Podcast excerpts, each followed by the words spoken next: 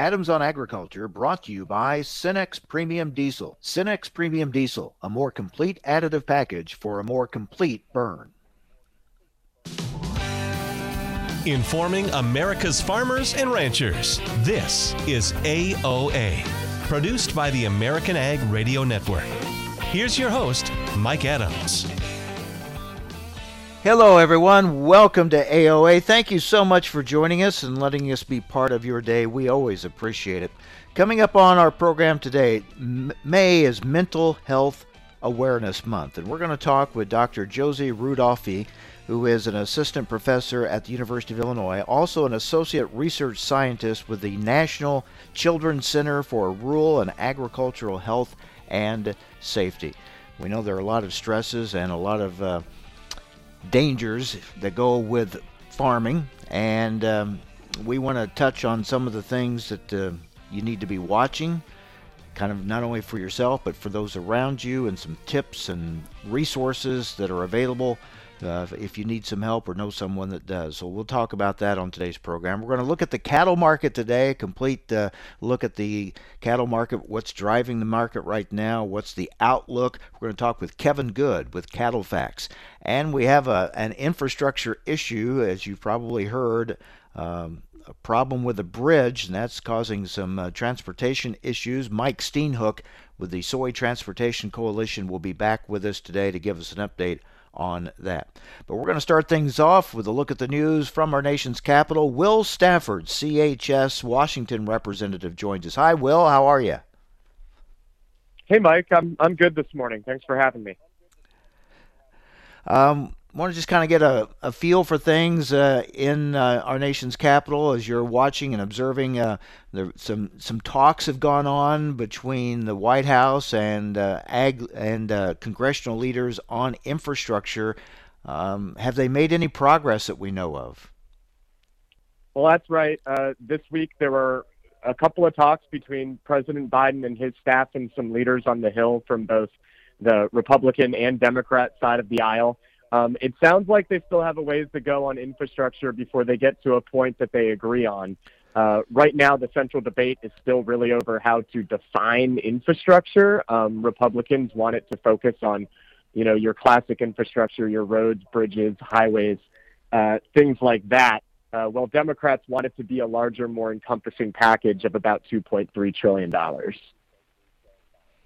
And the other point of debate is how to pay for it, right? Yes, sir. That that absolutely is a huge part of the de- a huge part of the debate um, that they also don't see eye to eye on right now.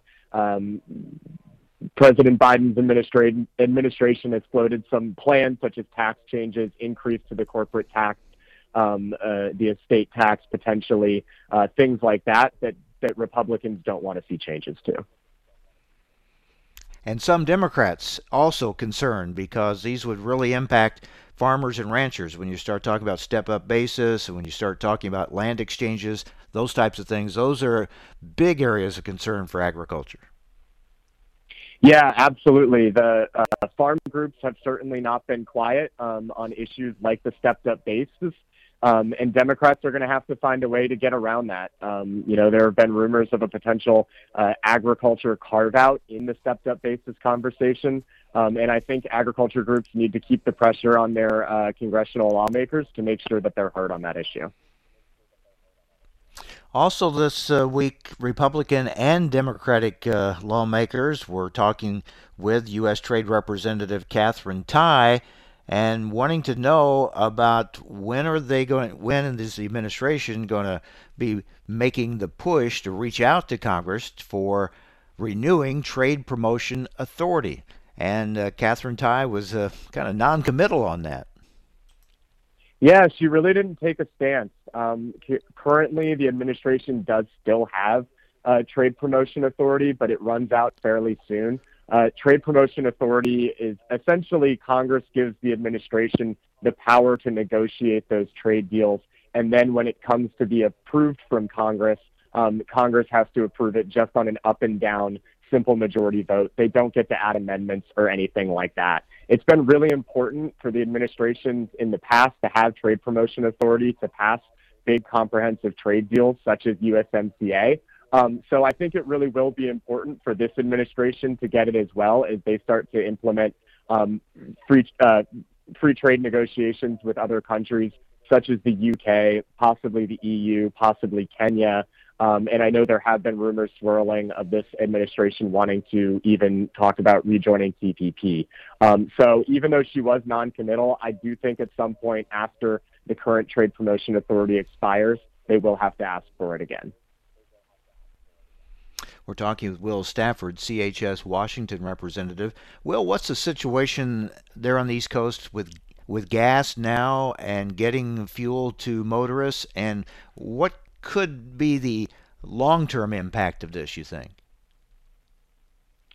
Well, I, I can tell you personally, um, the gas stations around here uh, were pretty pretty bare the last few days. Um, my you know, my wife works uh, in in a high. She's a high school teacher nearby, and and she's uh, she was down to her last couple drops yesterday. Um, but it sounds like uh, you know gas is gas at least yesterday afternoon was back up and flowing to nearby um, gas stations, and, and things should be pretty well um, well back to order this weekend. Um, as far as, as what it's going to mean um, politically, uh, you know, it, I think it does remain to be seen, but it certainly was a uh, um, something that members of Congress um, are are certainly concerned about from both a um, uh, from both a, a, an IT cybersecurity standpoint, as obviously um, the Colonial Pipeline mm-hmm. was hit by a cyber attack, um, as well as from uh, you know our nation's energy uh, dependence standpoint. I really do think you're going to see Republicans hammer um, hammer Democrats on energy dependence, especially as it comes to um, you know, the f- fights on climate change and fossil fuels and things like that. And I've seen some push for and argue, well, this this shows we need to go to electric vehicles, and others are pointing out, hey, we have ethanol, we have biofuels available right now that could help that situation uh, and make us less vulnerable in these types of things. Yeah, exactly. Um, and I, I do think you will see the continued push from Democrats, such as um, I believe it was the Department of Energy uh, secretary that, that made some comments on why this um, outlined the importance for electric vehicles um, versus Republicans saying we have more tools in our toolbox for energy um, energy independence, whether that is fossil fuels, whether that is ethanol, whether that is some of those other renewable fuels. Um, there are options other than just electric vehicles, and there are more types of clean fuels than just one, such as electricity. Yep, uh, interesting, and this kind of brought a lot of that uh, into focus, and we'll see where the where the debate goes from here. Uh, but uh, certainly, that is something that we all will be hearing much more about and need to re- really look at. Will, thanks so much. Appreciate it. Good to have you with us. Anytime, Mike. Thanks for having me. All right, thanks. Will Stafford, CHS, Washington representative. All right, coming up next, as I mentioned, May is Mental Health Awareness Month. A lot of things we all need to be aware of and, and thinking about and and taking care of ourselves and those around us, see what we can do. Up next, we will talk with Dr. Josie Rudolphi with the um, University of Illinois. She's an assistant professor at the U of I, but also an associate research scientist with the National Children's Center for Rural and Agricultural Health and Safety. Stay with us. You're listening to AOA.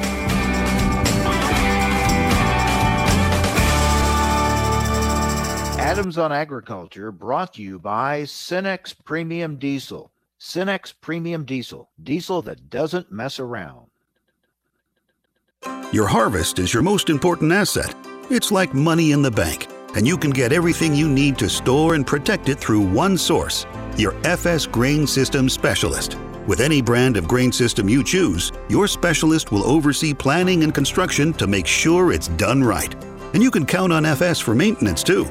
Contact your local FS company or visit fsgrainsystems.com. It's one more way FS is bringing you what's next. Recently on Adams on Agriculture, talking with Jim Mulhern, President and CEO of the National Milk Producers Federation. Jim, I mentioned there's a difference of opinion or approach within the dairy industry. And as you know, the Dairy Business Association, Edge Dairy Farmer Cooperative, the Minnesota Milk Producers Association, and the Nebraska State Dairy Association announced their proposal. They're calling it Class 3 Plus. Uh, what are your thoughts, your reaction to their approach? And that's what a federal order hearing process is all about. So we will make our proposal. It'll go into USDA. If USDA decides to move forward, and we'll be asking for a national federal order hearing that will look specifically at the Class 1 price mover. This is a rifle shot approach to deal with a specific issue that arose, became clearly a problem uh, from the pandemic last year, and USDA will decide if they want to take this issue to a hearing. In doing that, they will take testimony from other interested parties. Anybody can offer a proposal. For the information important to rural America, join us on Adams on Agriculture. Progressive Farmer knows you need content delivered on multiple platforms, so it's available when you want it. That's why we've created our weekly podcast, Field Posts, to bring you convenient and easy to listen to interviews on key topics and trends. Join me, Sarah Mock, as I interview some of agriculture's best thought leaders. You'll have a front row seat to learn what's happening in agriculture today. You can view our library of podcasts and upcoming topics by going to dtnpf.com backslash field posts. Vision loss is not something that you feel until it happens. Most people lose their vision from diseases like macular degeneration and glaucoma, not at birth. With macular degeneration, you lose your central vision. You have a blind spot right in the center of your face, so I can't actually see your face. So even that little circle in which I could see became a big blur. I was 65 when I first was diagnosed with glaucoma. There were no symptoms. I had no headaches. Three million Americans have glaucoma, and half don't even know it. 11 million people in the United States have macular degeneration. You lose mobility, independence, changes your entire life. So many eye disorders can be treated if caught early. My husband tells me that I have beautiful brown eyes, and I don't want to lose that. Make a plan today to get your eyes checked. Visit brightfocus.org to learn more. Adams on Agriculture brought to you by Cenex Premium Diesel. With Cenex Premium Diesel, you can count on a diesel that will keep your operation in top shape.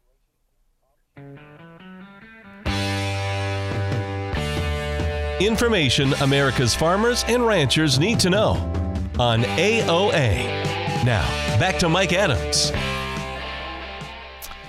May is Mental Health Awareness Month. This is something that we don't talk nearly enough about. It can be difficult, uncomfortable at times talking about it, but it's important as we look at our own health and the health of those around us. Our guest now is Dr. Josie Rudolphi, an assistant professor at the University of Illinois and an associate research scientist with the National Children's Center for Rural and Agricultural Health and Safety. Dr. Rudolphi, thank you for joining us. Thank you for having me. Why is this such an important topic, as, and especially as, as, for everyone? But as we look for, for those at those in agriculture and dealing with the stresses and pressures that go along with with farming and ranching, and you know, as I said earlier, just something that a lot of people don't like to talk about or don't feel comfortable talking about. But this is a certainly a very serious and important issue, isn't it? Absolutely, it's incredibly uh, important. May is Mental Health Awareness Month. Um, we know uh, that this this past year has been a challenge for everybody. Um, we know rates of suicide are increasing across most um, subpopulations. We know um, that mental health conditions are very, very common in the United States in general. Um, and we know that mental health conditions are associated with chronic stress. And we, we look at occupations that are incredibly stressful. Um, agriculture um, is certainly towards the top. We think about um, the uniqueness of some of these stressors specifically. Um, working in isolation day in and day out, uh, working incredibly long days, inconsistent hours, um, and having very little control over a lot of our production necessities, which include things like um, the perhaps the availability of inputs, um, certainly the weather, um, time pressures, and then of course commodity prices. So um, realizing the the relationship between stress and health, um, and stress and mental health. M- mental health is certainly something we need to be talking about in agriculture.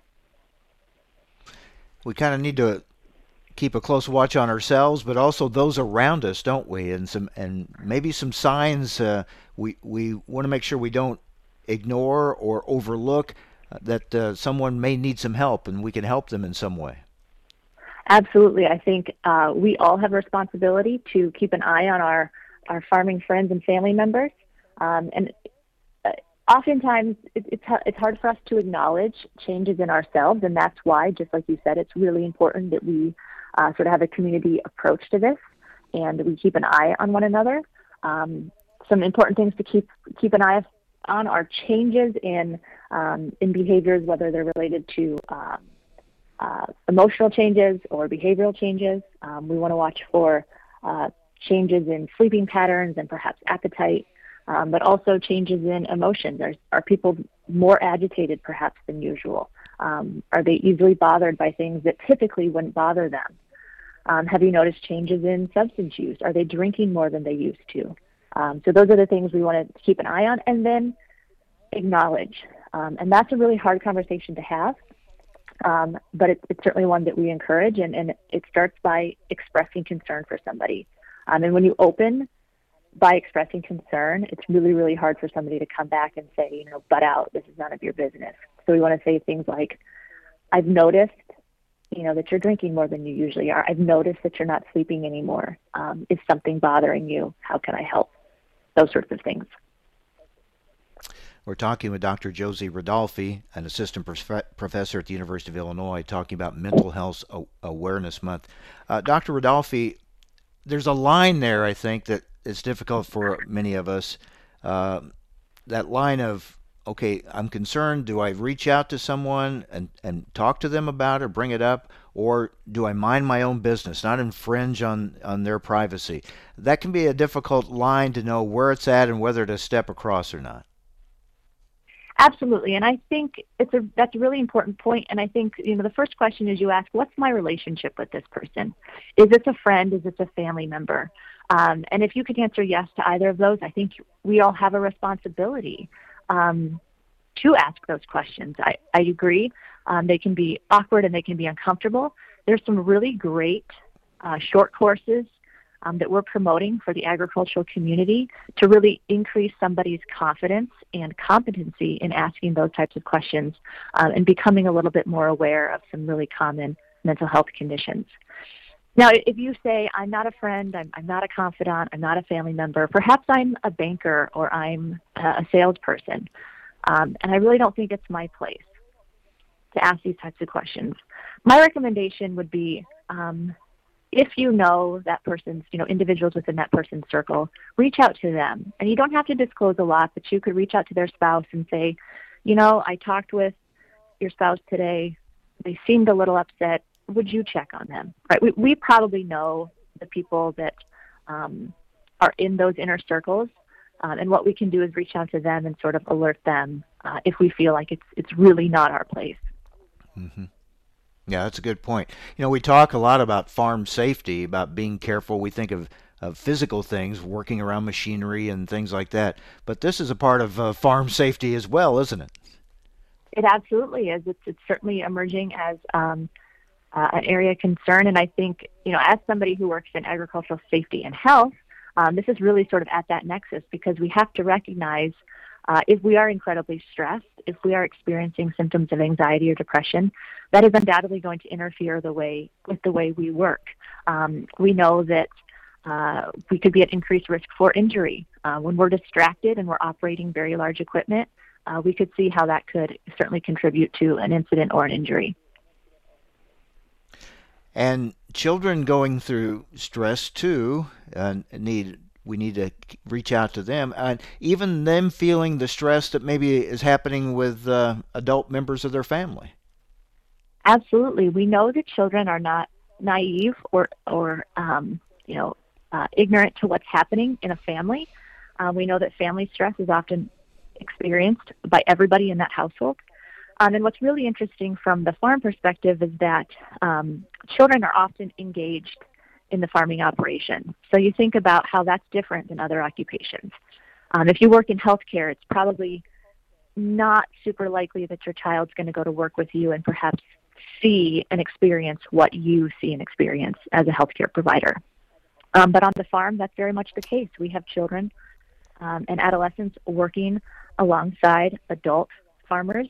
Um, we have conversations about the farm at dinner, um, and like I said, children absorb this type of information and, and, and if it's stressful in the family and somebody's experiencing stress, we you know have to believe and, and be concerned about the child in that environment too because uh, of what they could be experiencing. So being aware of possible uh, issues, that's one thing. Uh, being willing to reach out to help, that's another. Then finding the help. What are the resources that are available? Good question. Uh, we, um, the USDA has funded four farm and ranch stress assistance uh, networks, one in each region of the U.S. Um, in the North Central region, um, the North Central Farm and Ranch Stress Assistance Center is uh, centered at the University of Illinois, uh, but we serve 12 states in the upper Midwest region. Um, and we just released our clearinghouse website, and that address is farmstress.org. Um, there we have a clearinghouse of resources and services available to uh, agricultural producers, their family members, and agricultural workers in that 12 state north central region. We also include links to telephone help, helplines if that's something a producer is interested in, um, a number of different resources, um, as well as uh, information about various training opportunities that are available um, to help increase somebody's awareness and, and competencies around mental health. Well, like we said, I mean, it's almost like there's a stigma of that's attached to this, and, and someone may hesitate to reach out either to help someone else or get help for themselves. And we want to try to get past that, right? And so they feel uh, more at ease about reaching out and, and getting the help they need. Absolutely. We're certainly trying to um, normalize conversations around mental health. Um, uh, and I think we are getting there, um, but realizing some people are still very hesitant to, to talk about um, mental health openly. Um, there are certainly more anonymous ways to engage with a mental health provider or at least um, um somebody who can provide some crisis intervention. And those include things like the Iowa Concern Hotline, um, which is a telephone helpline in the Midwest, um, available to anybody in those 12 in that 12 state region that I mentioned, as well as, as a couple of, of, of organizations that work to connect producers to professional health care providers um, such as licensed, licensed, licensed professional counselors. Well, it's an incredibly uh, important topic, a critical issue. And uh, Dr. Rudolphi, thank you for joining us and giving us some uh, very helpful information. Appreciate it. Thank you so much. Dr. Josie Rudolphi, an assistant professor at the University of Illinois. Again, this is Mental Health Awareness Month. Stay with us. You're listening to AOA.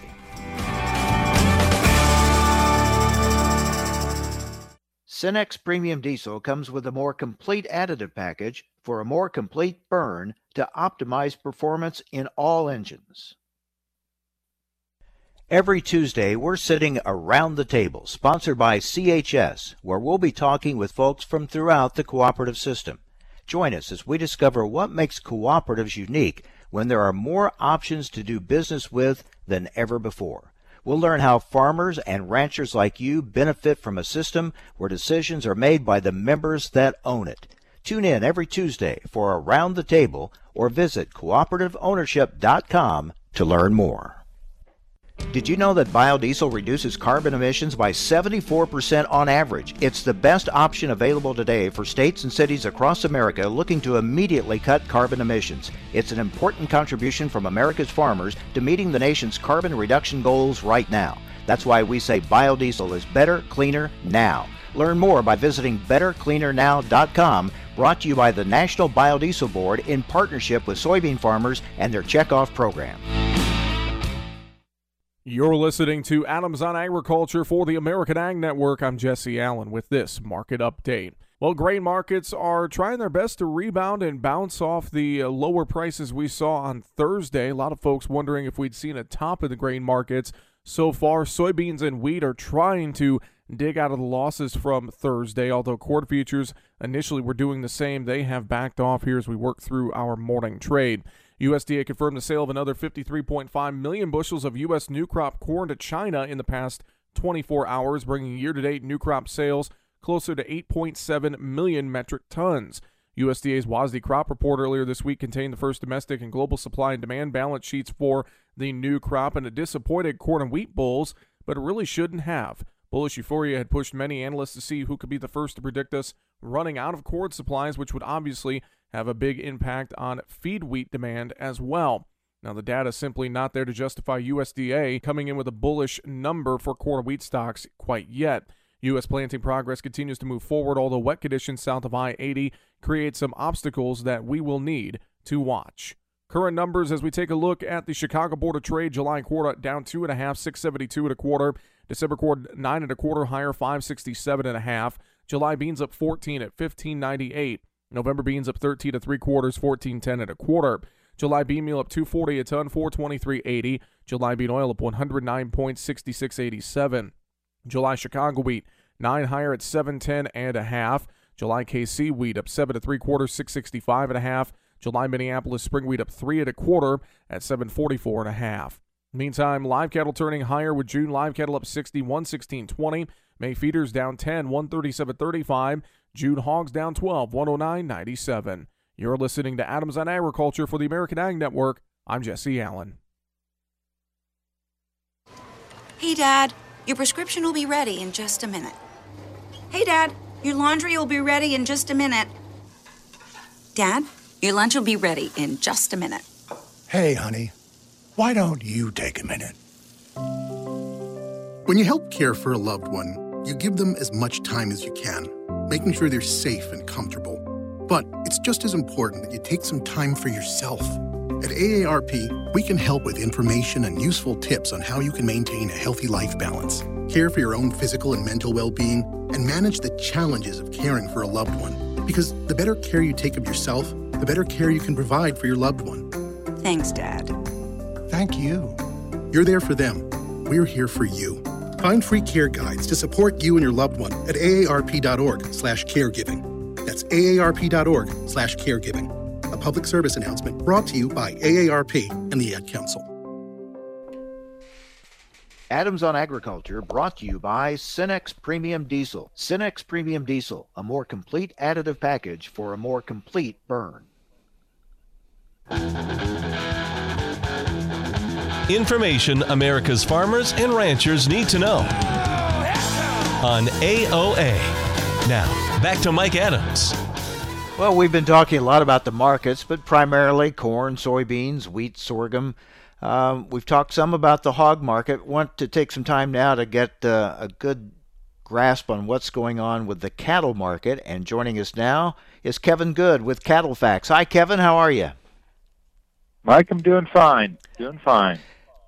Interesting times. Uh, let's look at the cattle market and what do you see? What's the biggest driver of that market right now?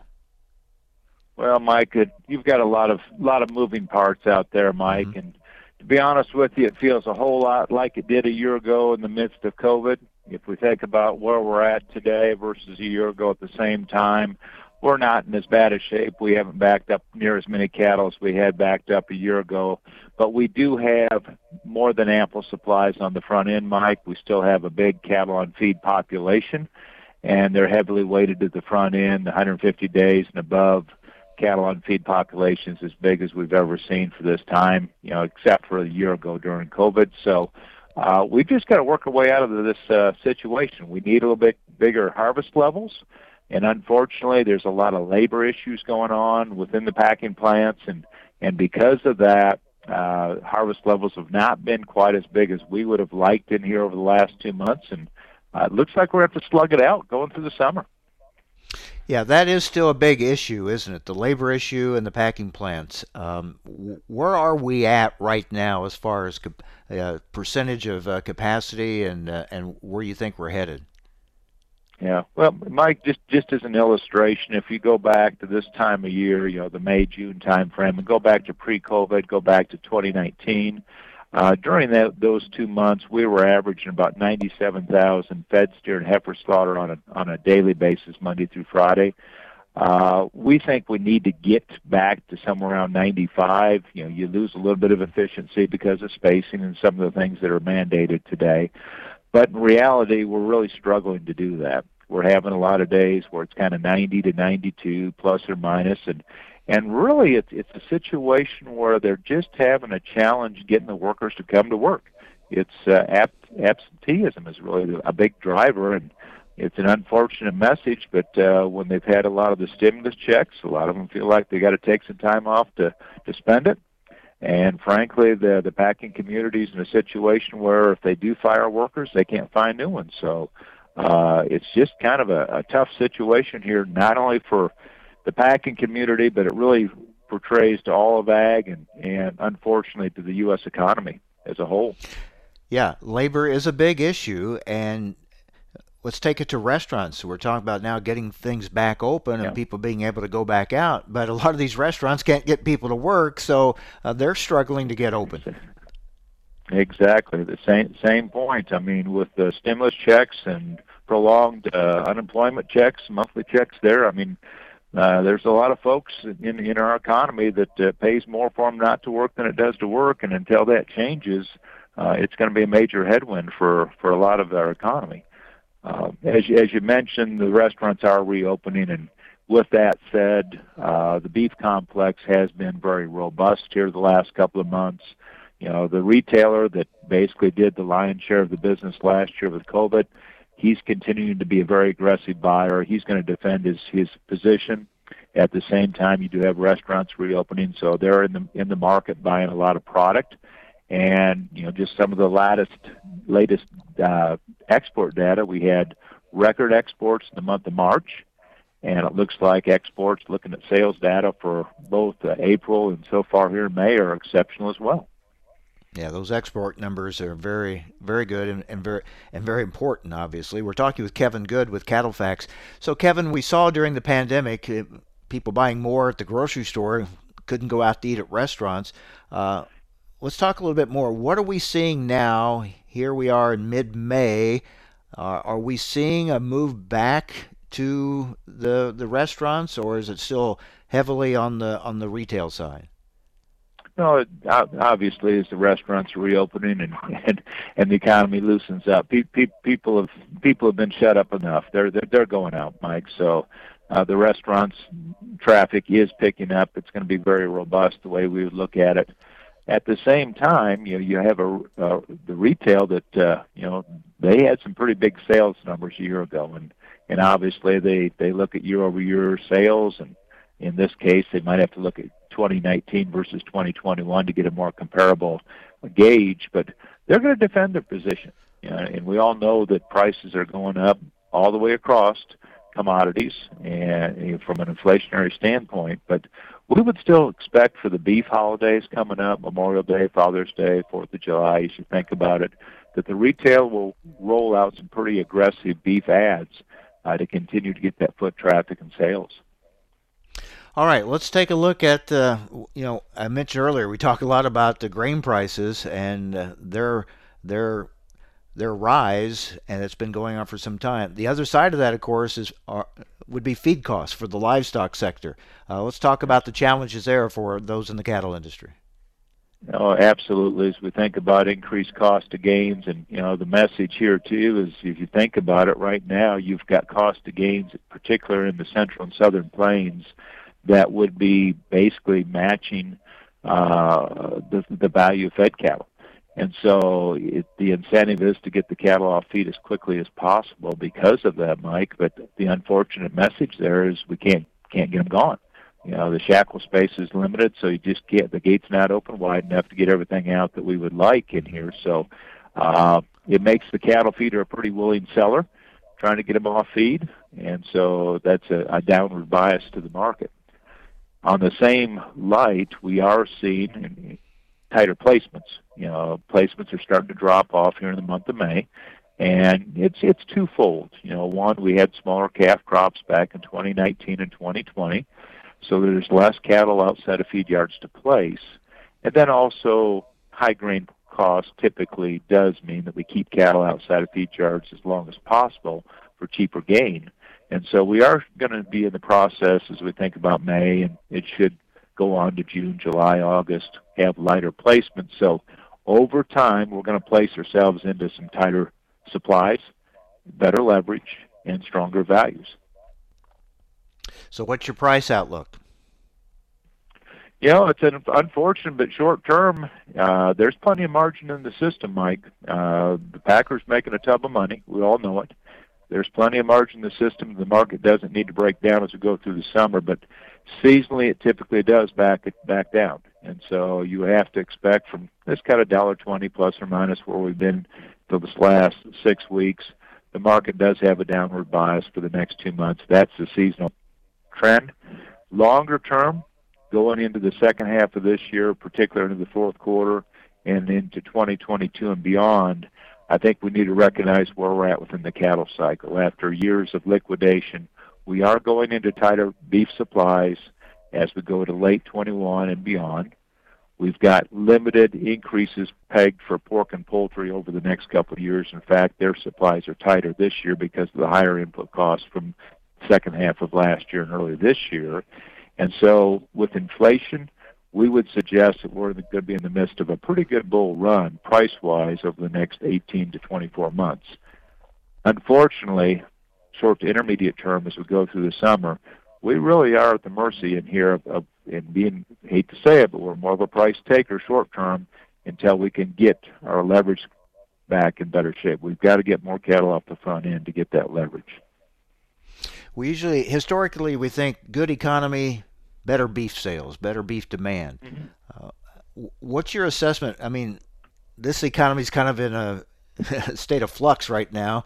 Uh, maybe a lot of money going out from the government, but uh, we're not sure how it's going to go out. You know how consumers are going to use it. What, what how do you see that yeah. playing out? Uh, t- typically, as you as you go through some inflationary times, and, and that's where we're heading. I think we all need to recognize that mm-hmm. you know inflation has been bottled up for the last decade or so, basically plus or minus two percent annually it's going higher, and there's no way around it with all the all the free money, stimulus money in the in the economy. You're already seeing it, and so in our thought process, we do see a consumer out there, short to intermediate term, that does have those dollars to spend and will go back to restaurants. They will spend the dollars short to intermediate term. You know, the question is, you get down the road, fall next year, that stimulus money is gone. Uh, and at that same time, you've got, uh, because of inflation, higher prices. Will they back away from a product? We don't think so. We think that beef demand, historically, if you think about it for the last 20 years, uh, beef prices at retail and wholesale have gone up about 4.5% a year, over doubled the rate of inflation. True dollars, increased dollars, real dollars have came back into the system. They're available we just have to have improved leverage for those available dollars to work its way back to the cow calf producer. So our thought process over the next year or so is that hey, inflation, let's say it goes to four to five percent annually. If that's the case, we do think that beef prices will be able to match, if not maintain a, a, a tick point or two above that as we think about wholesale retail. Well, as you said, Kevin, at the outset, a lot of moving parts here. Thanks for kind of giving us a, a, lay of the land here and giving us a look at uh, what we're dealing with here. Appreciate it. Thank you. Mike, it's good to be with you. Thank you. All right, take care. Kevin Good with CattleFax. All right, j- just earlier this week, we talked with Mike Steenhoek, Executive Director of the Soy Transportation Coalition. We were talking about some infrastructure issues, but since then, something has come up, and we want to get an update. Uh, as you've probably heard, a significant fracture was found on a bridge that carries Interstate 40 across the Mississippi between Memphis and West Memphis. And we're going to get an update on that and the impact that's having. That's next on AOA.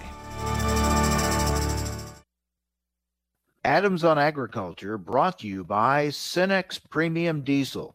Cenex Premium Diesel, diesel that doesn't mess around. The Alzheimer's Association and the Ad Council present the story of Cynthia and Ed. My mother was always very active and independent, and she was familiar with her neighborhood. But one day, out of the blue, she stopped at the stop sign for much longer than usual. And uh, she didn't know whether she should go forward or, or turn or just stay at the stop sign. She wasn't even really sure where she was at. She was very concerned. It was very unsettling for her. It's important for you to talk to someone about it, to bring the family in on it. I felt so much better after my son told me, Mom, I don't want you to worry or be afraid. I'll be there for you and we'll figure it out. When something feels different, it could be Alzheimer's. Now is the time to talk. Visit alz.org slash our stories to learn more. A message from the Alzheimer's Association and the Ad Council. Wake up and text. Text and eat. Mm-mm. Text and catch the bus. Text and miss your stop. Wait, wait, wait, wait, wait, wait. Text and be late to work. Sorry, I'm late. Text and work.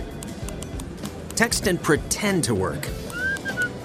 Text and act surprised when someone calls you out for not working. Who, me? Text and meet up with a friend you haven't seen in forever. Hi. Oh, hey. Text and complain that they're on their phone the whole time. Ugh. Text and listen to them complain that you're on your phone the whole time. Ugh. Text and whatever.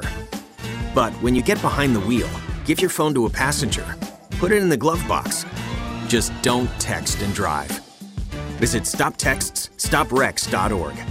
A public service announcement brought to you by the National Highway Traffic Safety Administration and the Ad Council. In your everyday business operations, there are endless things you can't control. Fuel prices don't have to be one of them. With the Average Price Contracting Program available at FS, we can provide you with a way to reduce the uncertainty of fluctuating fuel prices. It's a smart and convenient way for you to know what your fuel costs are going to be so that you can enjoy a little peace of mind. The Average Price Contracting Program at FS is just one more way that we can help take your business further. Contact your FS Energy Specialist today. Visit gofurtherwithfs.com for more information. Adams on Agriculture.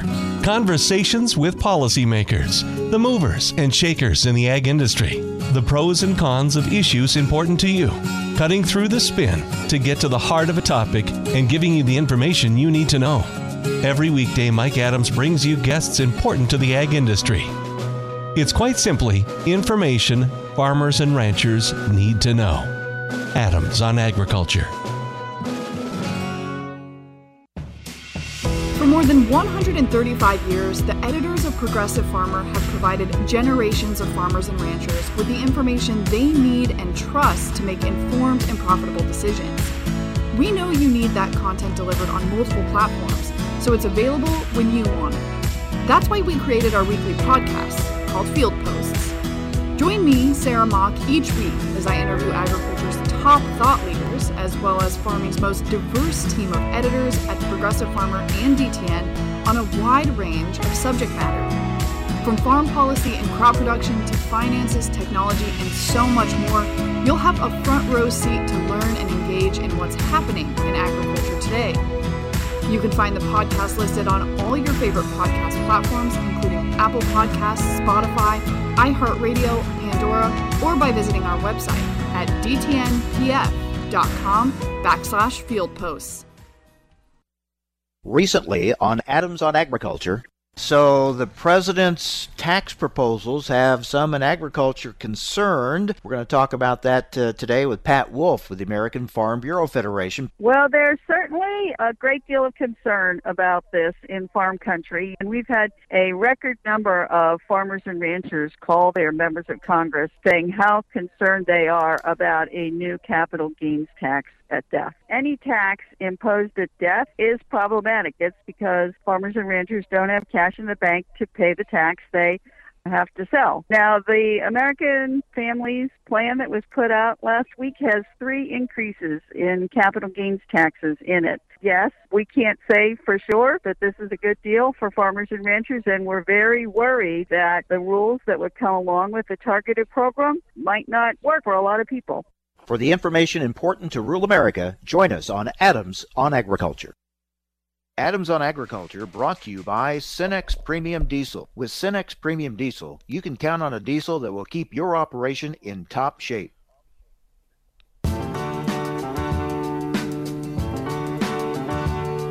Information America's farmers and ranchers need to know on AOA. Now, back to Mike Adams.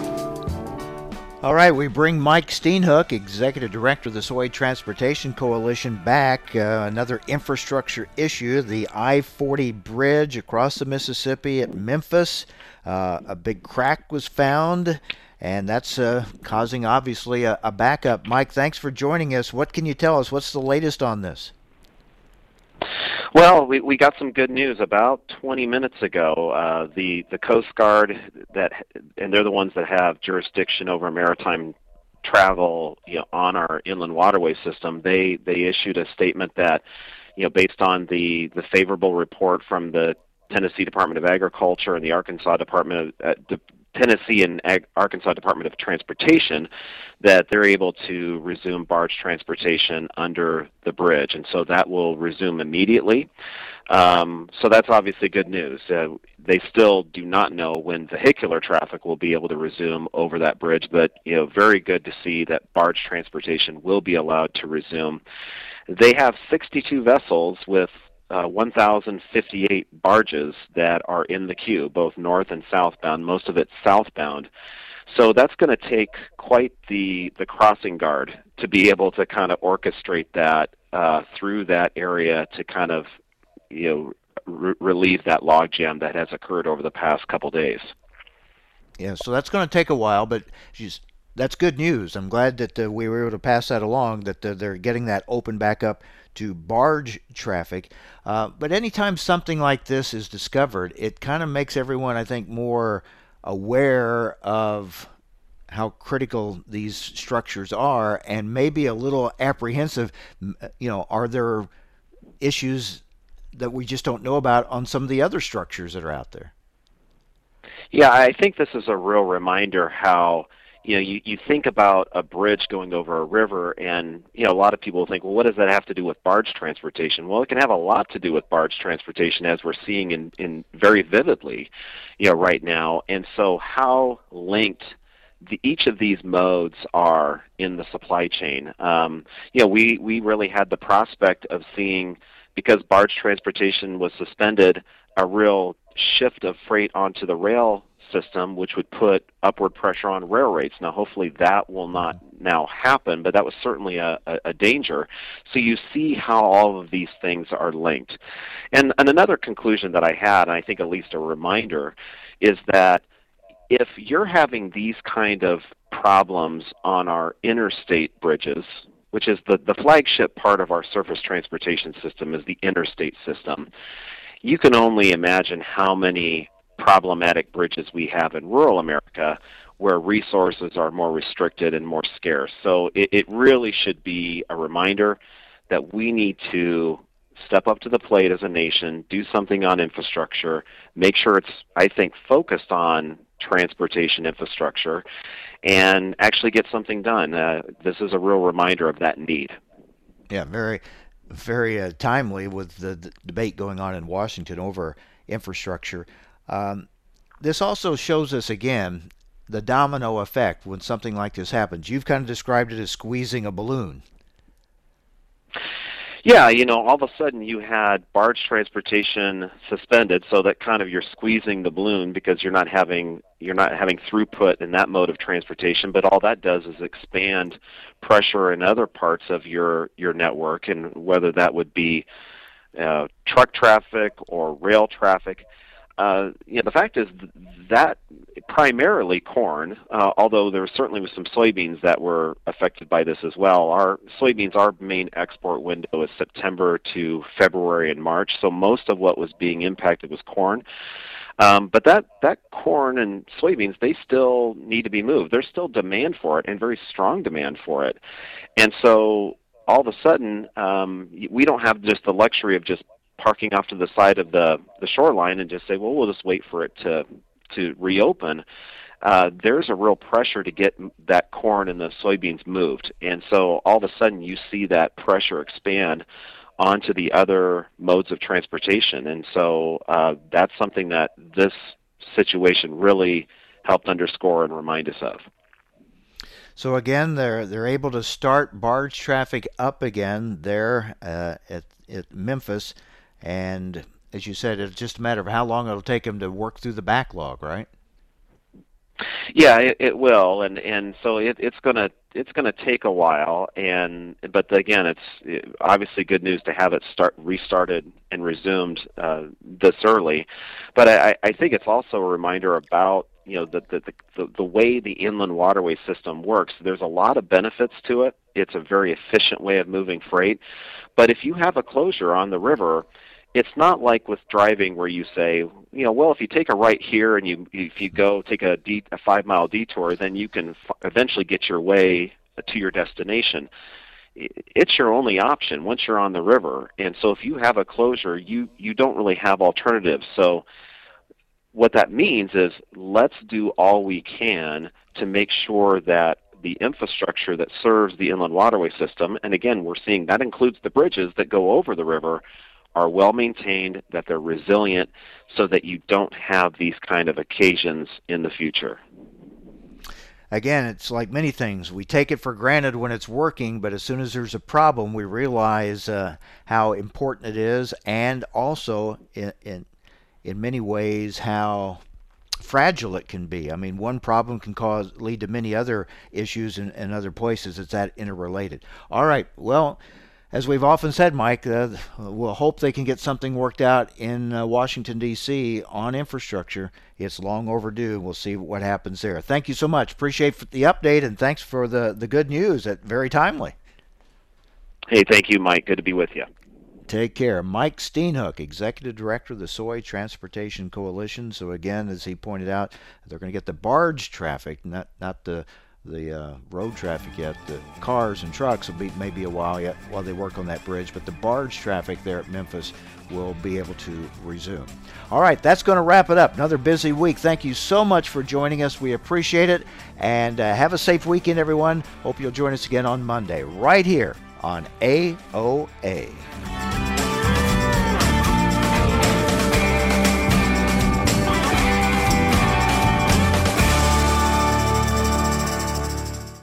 Cenex Premium Diesel comes with a more complete additive package for a more complete burn to optimize performance in all engines.